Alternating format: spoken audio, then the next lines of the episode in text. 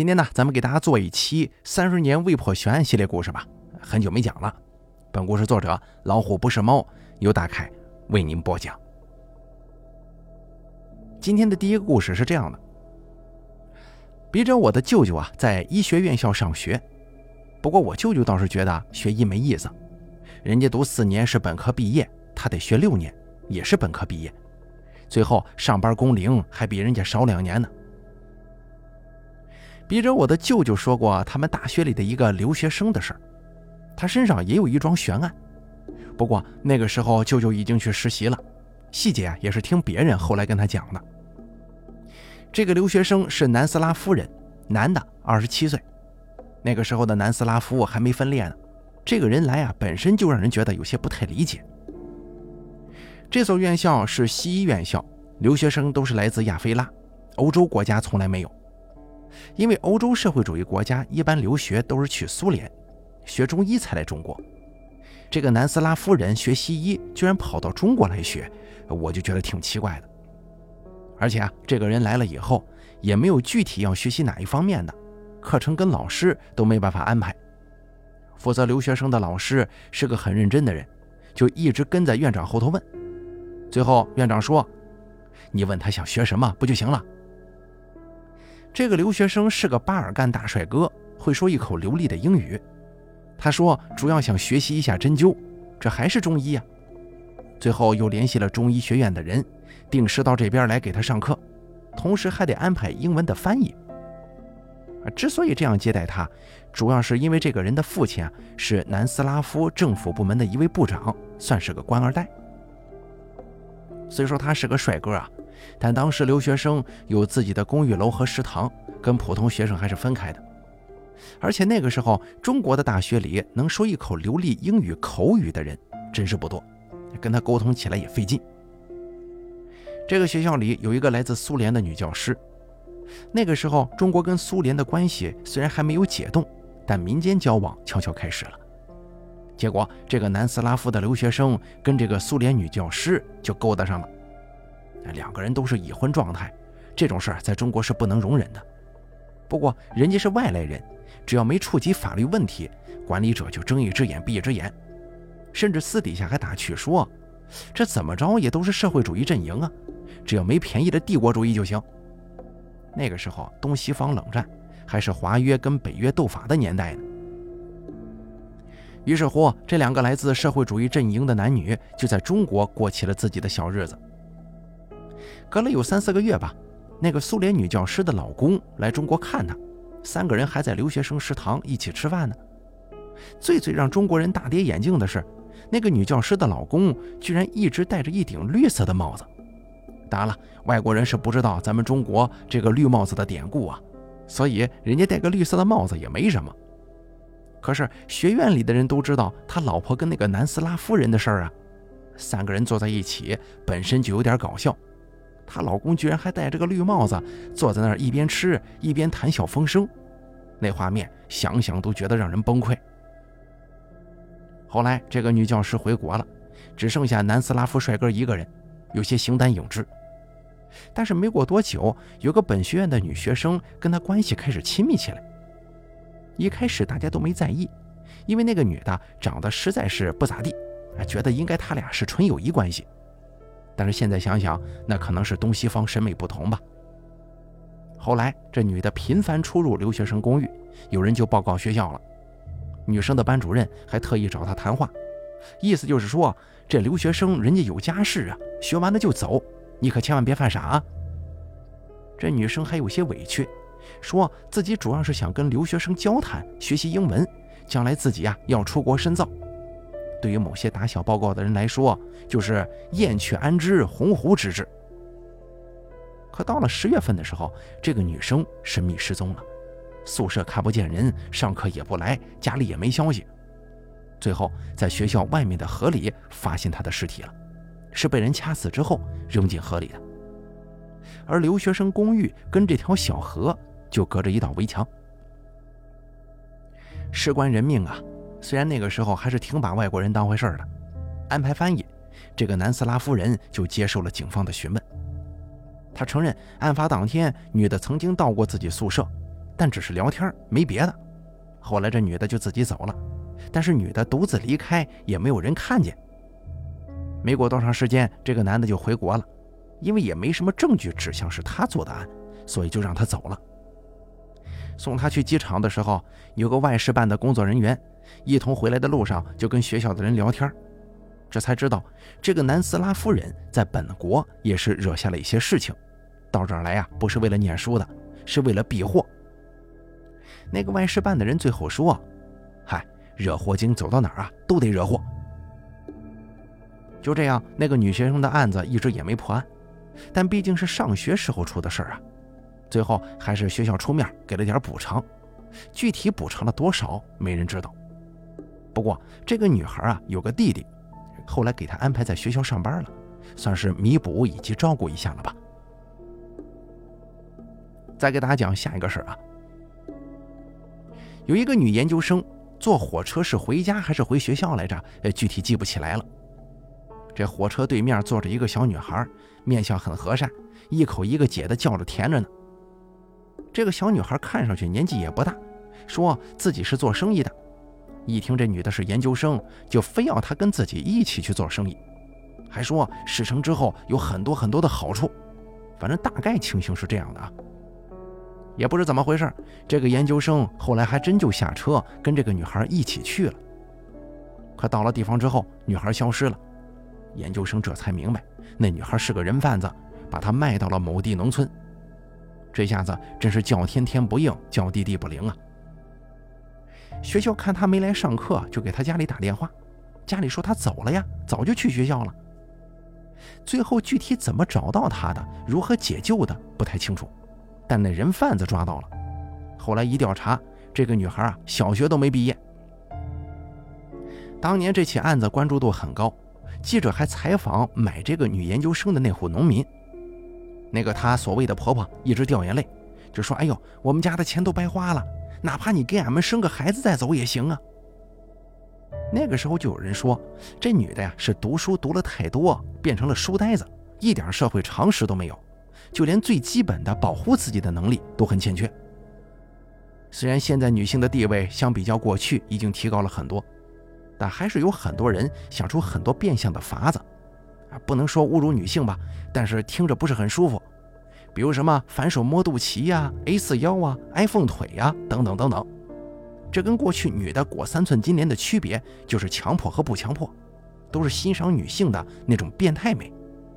但是笔者我相信，真正的美是健康的美、独立的美。再给大家讲下一个案子啊，咱们说一个有点黑色幽默风格的案子吧。中国在九十年代某个时期，抢劫杀害出租汽车司机的案件频发。某个地方当年出了几起案件，都是抢车没伤人，但是案子一直没破。这天，有个女的到公安局报案，说自己老公是个出租车司机，目前被劫持了。警方就问她：“你说你老公被劫持了，你可有证据？”啊？”这个女的就说：“现在不是经常发生这样的劫车案件吗？”她就跟老公定了个规定，每天上下午各往家里打两个电话报平安。可是今天已经都下午了，一直没电话打过来。她就打寻呼台找老公，可是没有音信。她不放心啊，就跑到出租车公司，发现公司通过车载对讲机也联系不上他。这下子肯定是出事了。接下来，警方到出租车公司了解情况，对方说一开始能联系上。好像是带着客人出城了，但出城以后就联系不上了。警方赶紧按照之前联系上的时候说的这个线路进行布控，最后在一个收费站看见这辆出租车了，车上有两个男乘客，也是以迅雷不及掩耳之势拿下了犯罪嫌疑人，解救出了司机。到了公安局之后，那两个嫌疑人不承认，说他们是某单位职工，租车去另外一个地方参加会议。警方当然不相信他们这套说辞了。这边也从司机那儿了解情况，可司机却一脸茫然地说：“没人劫持我呀！哎，谁谁告诉你们我被劫持了？”警方就说：“那你不是跟你家属约定好打电话报平安的吗？”那司机就说：“我今天好不容易碰到一个肥活，这一路上净着急把客人送到地方了，我知道他唬我，可是，在路上我也不能停车找电话呀。我那个车载对讲机时好时坏，应该是这样，大家才觉得找不到我吧。那边审讯的人联系上了两个乘客的单位，那证明对方也没说谎。这下子警察傻眼了，抓错人了，可咋办呢？最后，刑警队的队长出面给人家赔礼道歉，同时说明情况，表示今天也是多种因素凑到一起了，才造成这么个误会。他们公安局出面用警车把两个人送到了目的地。并且呢，还会相应的给出一些经济补偿。但这两个人不同意，啊，也不用道歉，也不用经济补偿。那个会议啊，就开一天，他们现在就是长翅膀飞过去也晚点了。最后两个人说，他们只需要跟公安局局长合个影就行。这下子队长不同意了，你说这又不是什么光彩的事儿，让局长跟人合影能行吗？但这俩人呢，就是赖在公安局不走了。所谓请神容易送神难呢，人家非要跟局长合影留念，实在没办法，只好跟局长说明了情况。局长当然不同意了，就说：“这哪行啊？明天人家要是把照片往报纸上这么一登，我这脸就算是丢大发了，全国独一份，我可不去。”可那俩人不论怎么说，就只是这一个条件，并且表示绝对不会把照片放在报纸上，他们就是想跟公安局长合个影，仅此而已。局长也是没办法了，只好同意在公安局的大楼前面跟这两个人照了张照片。局长很严肃啊，两个人站在局长两边，还说：“哎，局长您别这么严肃嘛，麻烦您笑一下。”这件事情啊是几年以后才曝光了，当时还是作为一件比较正面的事情进行了宣传，就说办错案不可怕，但是要勇于纠正。就像这个局长还主动跟抓错的人合影留念。认个错就这么难吗？再给大家说下一个故事啊。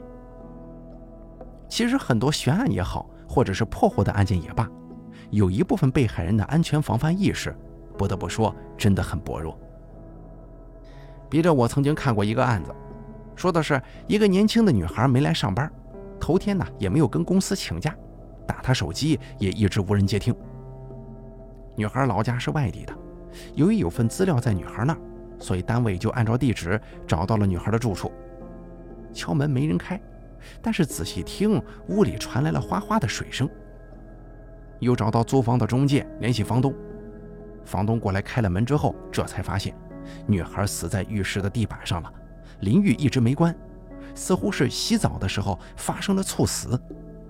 但是法医的鉴定结果却显示，女孩是被人掐死的。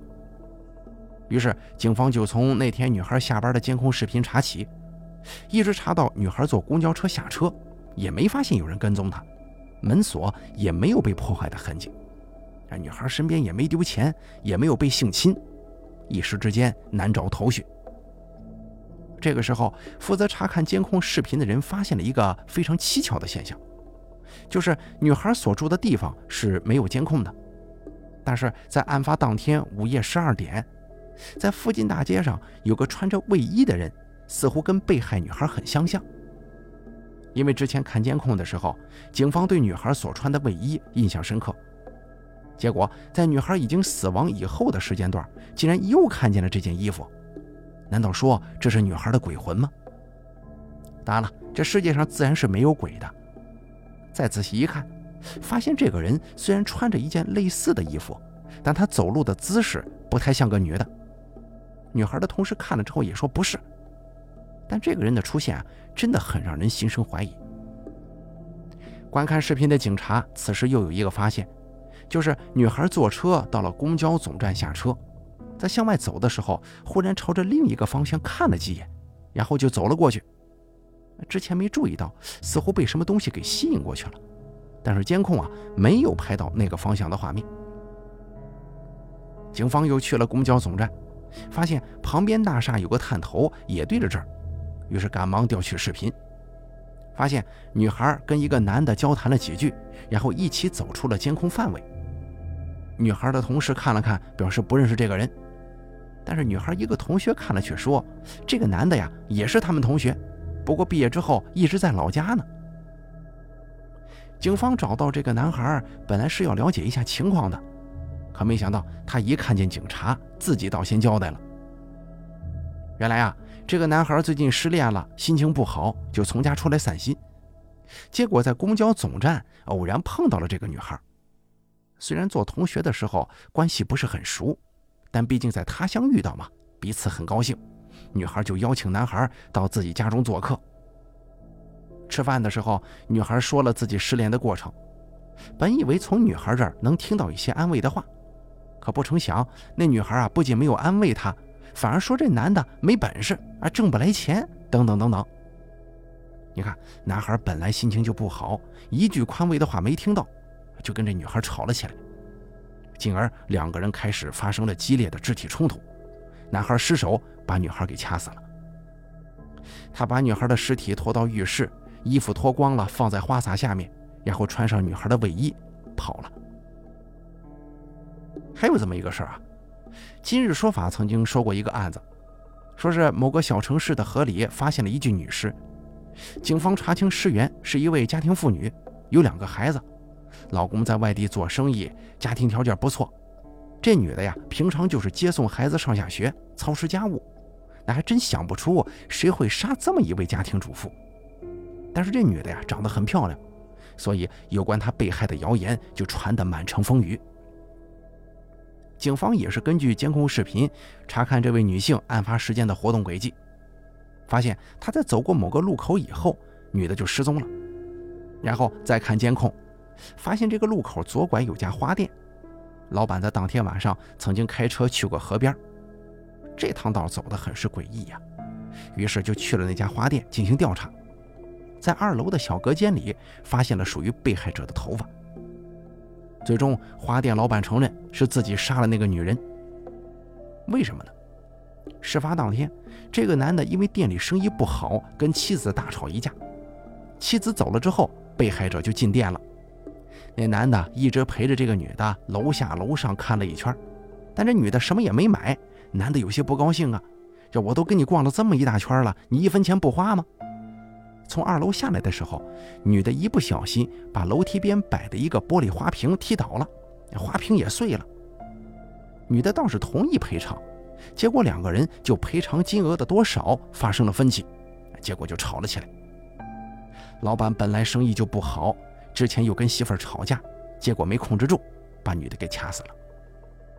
然后呢，他把女人的尸体放在二楼的小隔间里。到了晚上，觉得外头没人了，就用车把女人的尸体运到了河边，扔河里头了。咱们上头说的这两个案子当中的人呢？其实还是缺乏安全防范意识的。作为女性，安全意识一定要无处不在呀。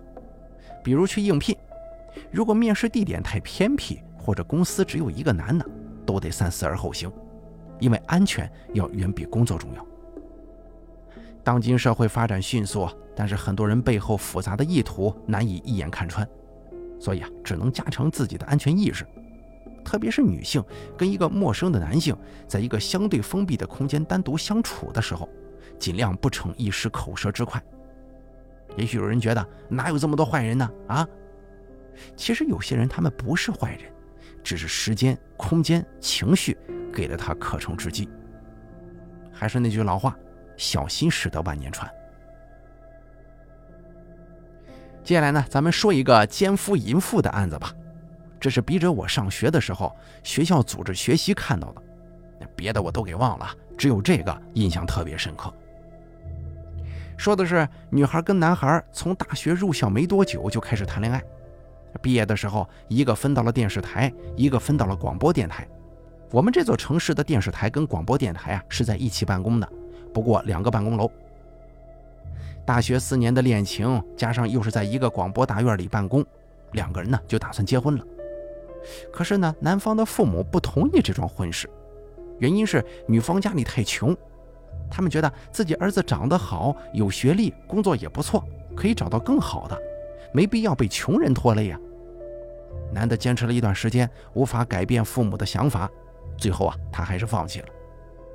女的很伤心呀，觉得在一个院子里办公，偶尔也会碰到，有些受不了，最后调走了。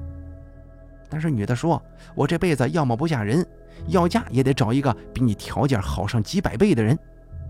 后来这个女的真的就嫁给了一个局长的儿子，条件确实比之前那男的还好。一晃十年过去了，这样各安天涯也挺不错的。但是女的所在的单位组织活动到电视台录像，两个人又碰到了。男的已经做到了电视台的编导，这下子俩人旧情复燃了。女的觉得自己现在的条件已经很好了，家里拆迁分了房子，弟妹也都成家走了，想跟男的各自离婚，再续前缘。前头咱也说了啊，感情上啊，男人是理性动物，女人是感性动物。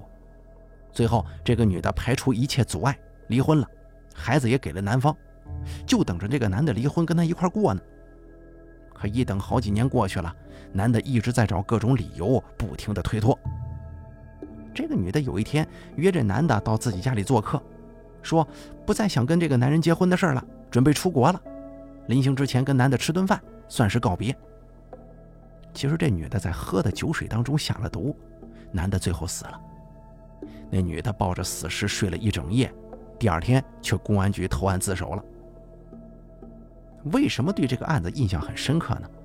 因为这个案子各种言情小说的因素都有了，初恋。分离、重逢、怨恨、爱而不得、因爱生恨等等等等。那个时候还跟同学们一直讨论这女的这样做对不对？有的说女的勇敢，有的说女的下贱，也有人说男的不对，死有余辜。现在想想，感情这种事情，错过就是错过了。若干年以后的人不是当年那个人，感情也不可能是当年的感情了，还是看不开。接下来呢，给大家说一个道听途说来的事情啊。这个朋友以前在一家大型国企工作，当时单位有个销售科，科长是个男的，姓名咱们就不说了啊。他有个外号叫面条，主要是说他的外形像面条，瘦瘦的，身体软软的，走路总给人感觉踩着棉花似的，不那么脚踏实地。这位科长五十多岁，媳妇儿已经退休了，有两个女儿。大女儿结婚了，小女儿也准备结婚，应该说日子过得不错。有一天，这个科长没来上班，打家里电话，媳妇儿说昨夜一夜未归，打手机无人接听。就在大家都不知道出了什么事情的时候，公安局给单位来电话了，让单位去一趟看守所，因为这个科长被抓起来了。单位里的人也不知道具体出了什么事情啊，就赶紧开车去。到了地方之后，才知道了事情的原委。原来是这科长嫖娼被抓了。单位的人听了都不敢相信啊！公安局最近正在加大力度打击卖淫嫖娼，抓了不少性工作者。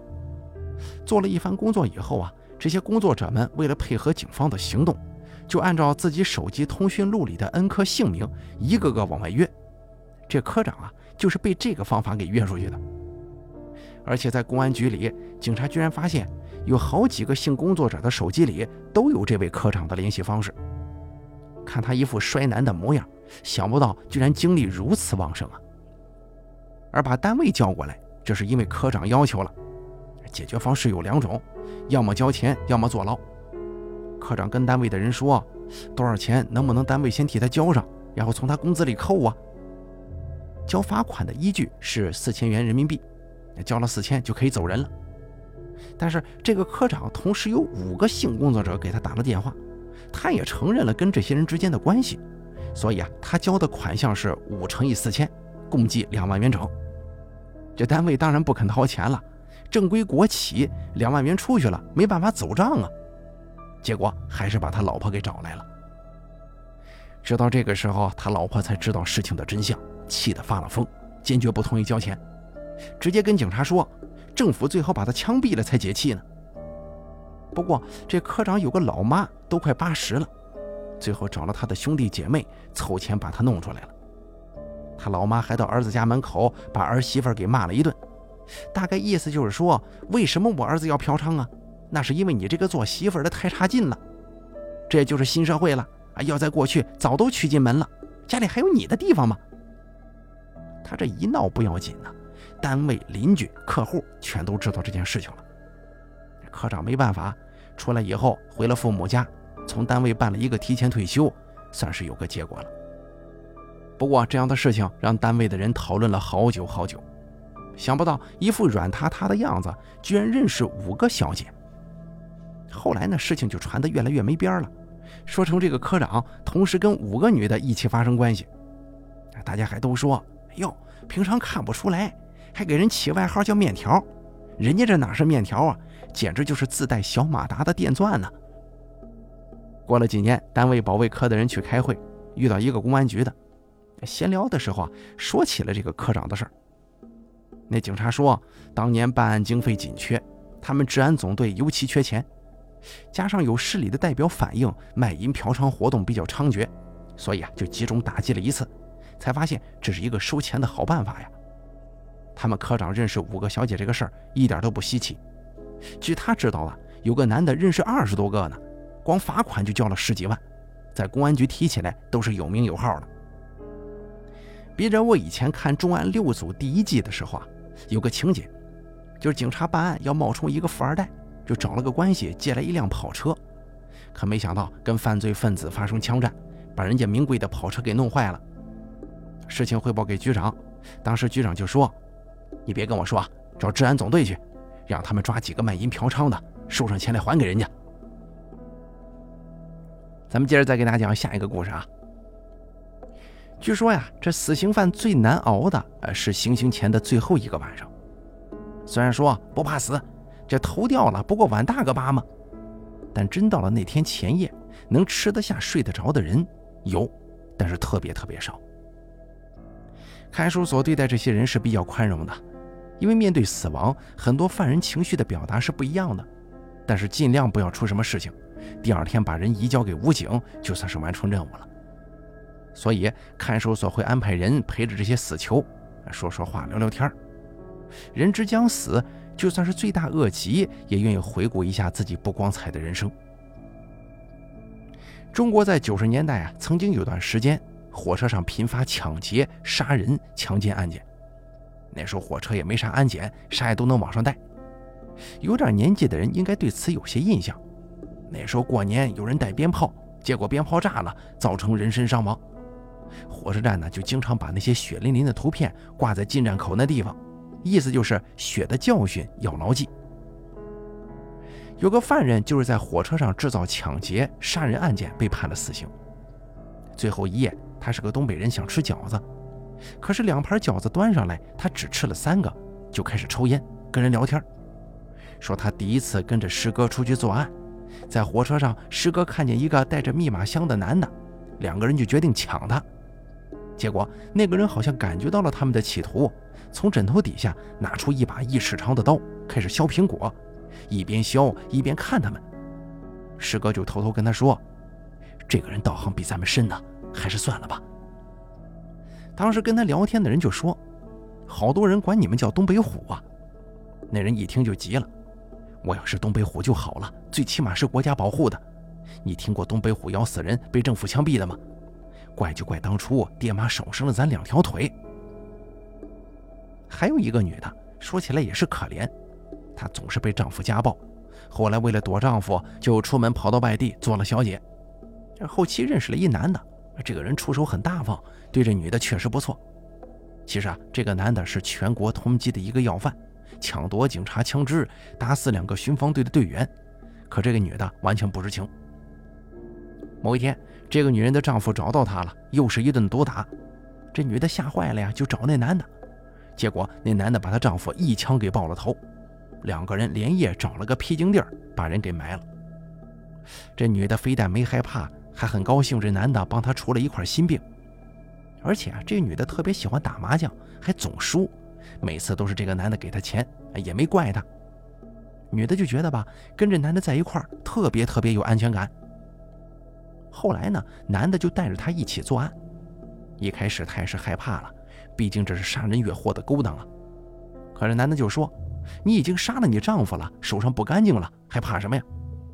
结果这女的就始终跟着这个男的作案，最后被判了死刑。最后一夜，看守所找了三个罪行比较轻的人陪着女的打麻将，还特意给了钱让他们玩。不过提前说了啊，三个人必须让着她，让她一个人赢钱就行。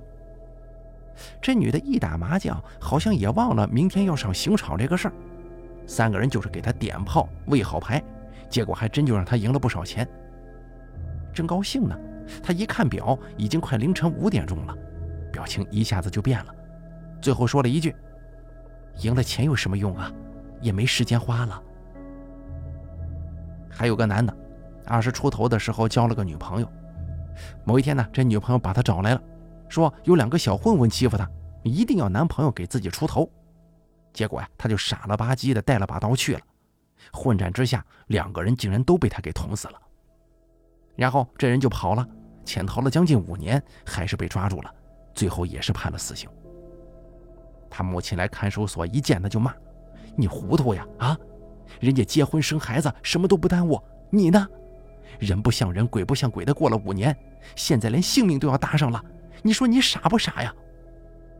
那个男的最后说：“杀人偿命我认了，其实最难过的不是要死了，而是到现在我都已经想不起来当年那个女朋友长什么样子了，太年轻，太冲动了。”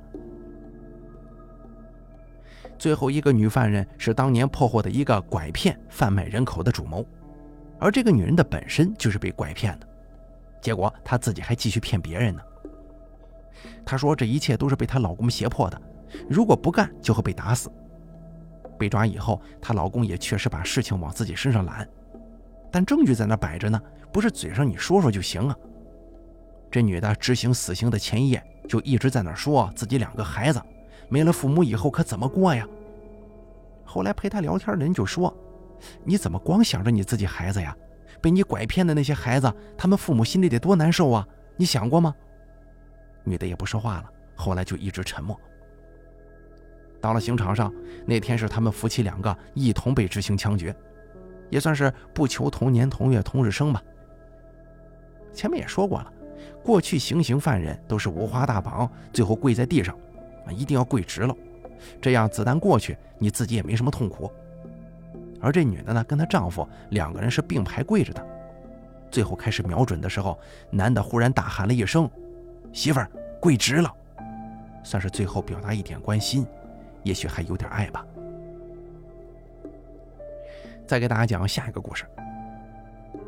今天看新闻说，一个男的白手起家成了老板，后来在婚恋网站注册，找了四个老婆，还是一个城市安一个家呢。最后东窗事发，被四个老婆以重婚罪告上了法庭。北市前两年也有个案子。说是有一女的在婚恋网找了个男友，很有钱。网站信息标明对方是丧偶，但后来他一直拖着不结婚，这才发现其实他是有老婆的。最后这女的也是把男的给告上了法庭。几年前看电视上讲过一个发生在上海的事情，这个不能说是个案件啊。有个男的生活在上海，也是在婚恋网站征婚。看资料的时候发现一女的条件不错，二十六岁。本地人，独生女，本科学历，在会计事务所工作。看照片也是肤白体瘦，个高。于是呢，就把自己的个人情况写了一下，发了一封站内信。没过几天，女的回信了，在网上聊了几天以后见面，双方都很满意，就开始交往。过了一个多月，女的说自己要去香港出差，问男的带不带东西？男的就说带手机。大概给了这女的六千块钱现金，也没要任何凭据。可从那以后啊，这女的就玩消失了，男的只有他的手机号码，苦寻不得呀。某一天，在一个网站浏览的时候，他发现有一个发帖人讲述了自己受骗的经历，简直跟自己一模一样啊。于是就设法联系到了那位，见面一聊，才发现他们竟然被同一个女骗子给骗了。两个人开始啊广泛发帖寻找相同经历的人，结果真就招来了五六个，其中一个还是这个女的中学老师。中学老师说自己认识女的父母家，几个人联系了媒体去了一趟，啊家里只有他母亲在啊，而且他母亲厉害的不得了，把那几个男的骂了个狗血喷头，还跟记者说：“我女儿是什么样子的人呢？啊，上市公司老总都在追求我女儿，怎么会瞧得上这些人呢？”那些受骗的男的要求，要么告诉女的现在住址在哪儿，他们去要钱；要么父母帮他把钱还了。最后警察也来了，了解了情况以后，跟这些男的说这事儿警察不能管。为什么呢？因为你不能说这个女的是诈骗呀，诈骗是要以虚构事实为前提。这个女的在网站提供的资料是真实的，她的确是本科学历，只不过是大专读完又读了专升本，但那也是国家承认的学历呀。人家的确也在会计事务所工作，只不过是做前台。她也的确去了香港，只不过不是出差，而是去旅游了。而且人家这女的确实也是单身啊。所以这是普通的民间借贷纠纷，还是到法院起诉去吧。但是这些人手头都没什么凭据，去法院打官司是要看证据的。所有钱款都是现金支付给这个女士的，没有人证，没有物证。记者也曾经拨打这位女士的手机，要么关机，要么无人接听。好不容易接通了，女的一会儿说马上就给他们钱，一会儿说给他们东西。一会儿说自己被人追杀，躲在外头，总之啊，没有一句实话信儿。后来采访邻居，但邻居们大多回避了镜头。有个知情人给他做了画面处理，说是邻居们都知道这个女的，她打小嘴里就没个实话，大家都被她骗过，只不过是邻居嘛，最后父母出面帮她还了钱，而那些男人的钱，那估计是要不回来了。所以说啊，婚恋网站鱼龙混杂。每一个照片的背后，也许是一颗期待幸福的心，也许是一颗隐藏阴谋的心。所谓知人知面不知心啊，网站也是很难全部都审查到的。但是虚拟的网络最终也要回到现实的社会中来嘛。而诈骗呢，往往就两种情况：骗财、骗色。把握大概方向，就是不能贪心啊，不论是对钱还是对人。老话说得好。你觉得自己发了大财的时候啊，说不定就是你上大当的时候。谁都喜欢浪漫，可遇事的时候得先审视一下自己，是能消费得起浪漫的人吗？虽然现实很残酷，可总比上当受骗要强吧。再给大家讲下一个故事，这个呢也是旅途听来的，一共听来了两个事儿。这朋友九八年刚参加工作，在一所中学做老师。案件就是在九八年的时候发生的，为什么记得这么清楚呢？因为九八年法国正在举办世界杯。说的是学校里有个女教师，当时三十七八岁，她母亲有糖尿病，本来是去医院输液的，后来觉得医院输液室人实在是太多了，就跟医院商量把药拿回家，在门口的社区医院输液。其实啊，药拿回家是老太太的女婿帮她输液。他的女婿是医学院毕业的，在一家大型制药企业工作，啊，会量血压，会测血糖，输液啥的也做得不错。邻居有时候看病拿药回来不太明白的地方，就找他来咨询，人家也是很耐心的解答。所以街坊邻居们对他评价很高，都很羡慕老太太能有这么一个女婿。老太太呀，也经常在街坊面前夸女婿孝顺，夸女婿懂事儿。这回还是女婿给她输液，但是却出了意外。老太太输完液之后人事不省了，送到医院抢救了一天，最后还是死亡了。而且到了医院发现，给老太太输的液体竟然是葡萄糖营养液。你说你给一个糖尿病人输液用葡萄糖，怎么可能不出事啊？于是医院就报了警。警方把嫌疑最大的女婿当场控制，这下子女婿也说不清楚了。他说：“岳母的药都统一放在一个柜子里，本来就剩一瓶药了，所以啊，他拿出来并没细看，直到最后发现人不行了，才看见是葡萄糖营养液，自己也懵了。那个葡萄糖营养液的瓶子作为物证封存了，警方就开始调查这瓶药的来源。女婿虽然在药厂工作，但是他们单位生产的都是片剂，没有这种液体类的产品。问了家里的女儿和岳父。”也没人最近买过葡萄糖。家里还有个大女儿，她也接受了调查，也没能查出啥来。但是这瓶药自己不会长腿跑到柜子里呀。谨慎起见，还是把这家人所有的成员采集了指纹。出这个事儿以后啊，女教师的邻居就想着帮忙写一封信，主要是说明一下这女婿人不错呀。虽然不知道案件最终结果如何，就是想帮个忙。毕竟平常人家这女婿帮了大伙不少忙啊。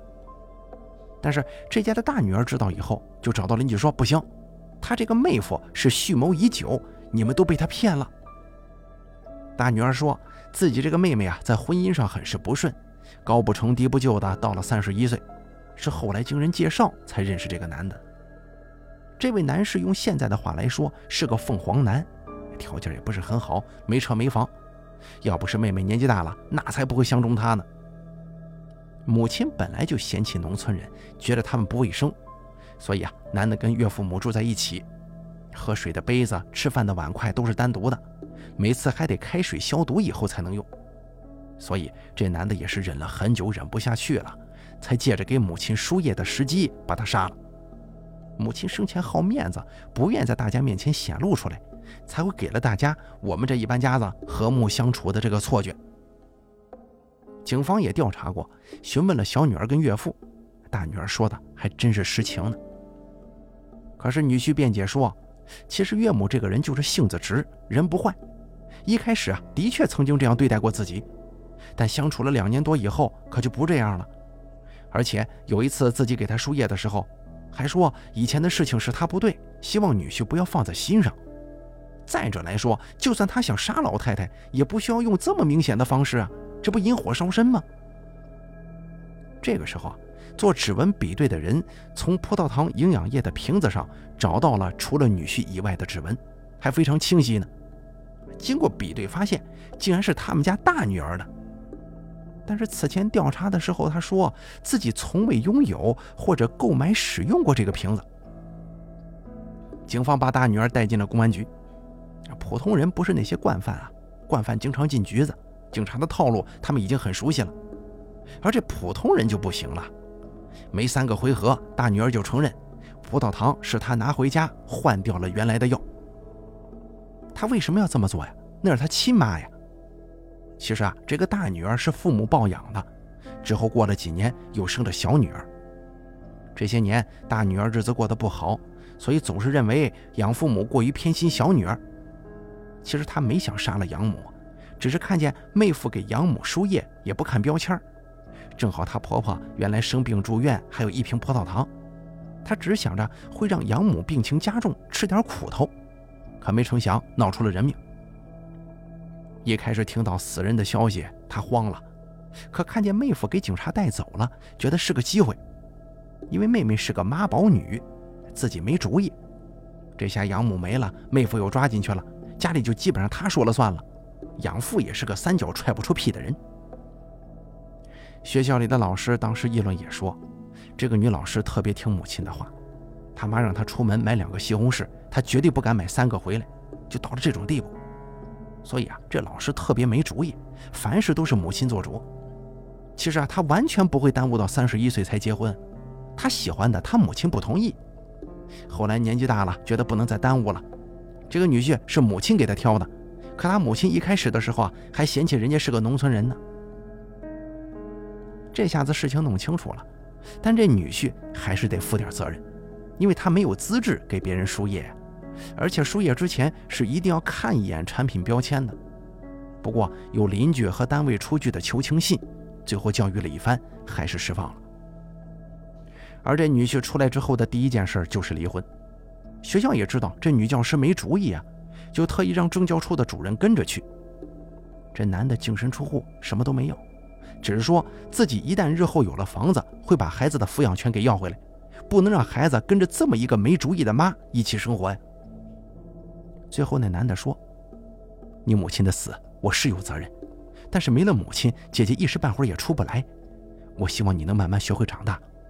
你也快四十的人了，凡事自己要学会处理，也该长大了。”那女的一直哭啊，啥话也说不出来，把跟着她的政教处主任给急的呀，都恨不得上去抽他俩嘴巴。你倒是说句话，表个态呀！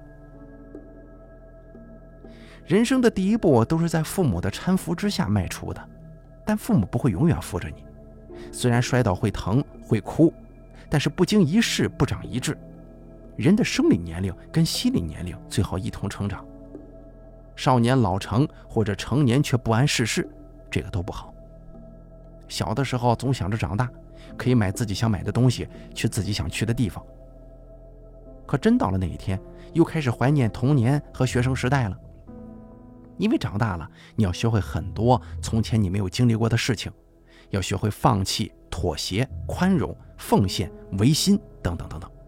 这并不能说明你是个失败者或者是个弱者，而是你要全盘考虑一件事情，要计算得失利害。以前更多的是索取，而现在呢，你要学会如何交换，来获取对自己更有利的利益。李宗盛有一首非常经典的歌曲，叫做《爱的代价》，里面有一句歌词，很多人都喜欢：“人总要学着自己慢慢长大。”很多年前听重点在爱，多年以后再听，才明白这个代价的含义。好了，咱们本期三十年未破悬案系列故事就给大家讲到这儿了，感谢您的收听，咱们下期节目不见不散。